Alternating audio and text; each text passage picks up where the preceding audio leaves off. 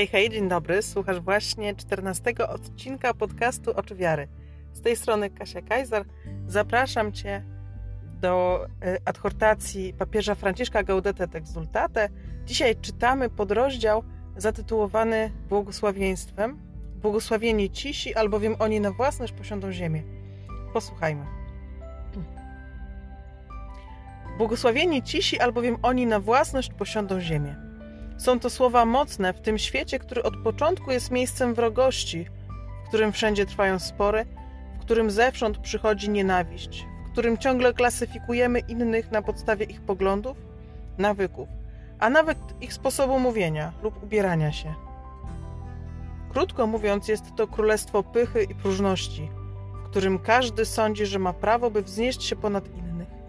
Jednakże, chociaż wydaje się to niemożliwe, Jezus proponuje inny styl łagodność.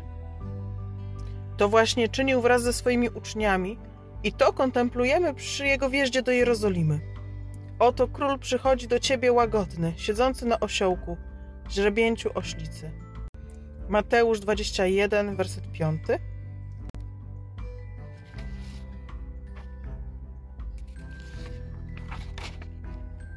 Powiedział on: Uczcie się ode mnie, bo jestem cichy i pokorny sercem, a znajdziecie ukojenie dla dusz waszych. Mateusz, rozdział 11, werset 29.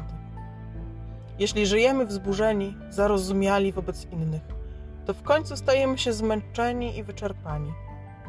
Ale kiedy postrzegamy ich ograniczenia i wady z czułością i łagodnością, nie czując się doskonalszymi, możemy im dopomóc i unikamy marnowania energii na bezużyteczne narzekania. Dla świętej Teresy z Lisieux miłość doskonała polegała na tym, by znosić wady innych, by nie dziwić się wcale ich słabościom. Święty Paweł wspomina o łagodności jako o owocu Ducha Świętego. Porównaj list do Galatów, rozdział 5, werset 23. Proponuję, byśmy za każdym razem, kiedy niepokoją nas złe działania bliźniego, podeszli do niego, aby go napomnieć, ale w duchu łagodności. Galatów 6:1. I przypomina: Bacz jednak, abyś i ty nie uległ pokusie. Także jeśli ktoś broni swojej wiary i przekonań, powinien to czynić z łagodnością. Porównaj pierwszy list świętego Piotra, rozdział 3, werset 16. A nawet przeciwnicy powinni być traktowani przez niego z łagodnością. Drugi list do Tymoteusza 2,25. W kościele wielokrotnie obieraliśmy złą drogę nie akceptując tego wezwania Słowa Bożego.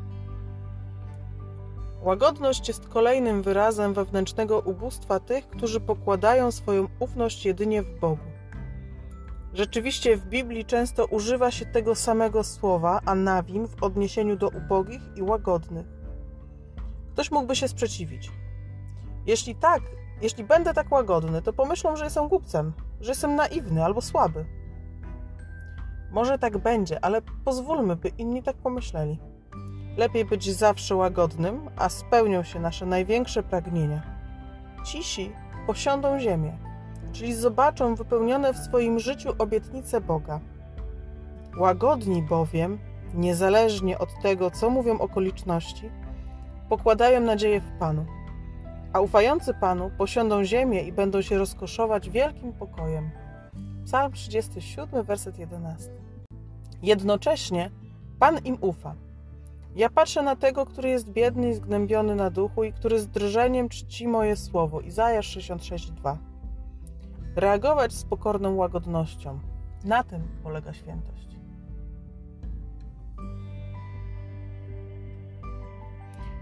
To były punkty adhortacji od 71 do 74. Przypominam, jesteśmy w trzecim rozdziale adhortacji. Jest on zatytułowany W świetle mistrza. I są to rozważania papieża dotyczące kolejnych błogosławieństw, które są naszym dowodem tożsamości chrześcijańskiej. My mamy żyć błogosławieństwami. One nie są tylko poetyckim rozważaniem, tylko są konkretnym sposobem na życie. I pięknie papież o tym pisze. Ostatnie zdanie jeszcze raz. Reagować z pokorną łagodnością. Na tym polega świętość. Dziękuję Ci, że jesteś ze mną. Dziękuję Ci, że razem ze mną czytasz tę adhortację. Jest ona bardzo ważna, bo ważne jest, żebyśmy byli święci dzisiaj. I Ty, i ja.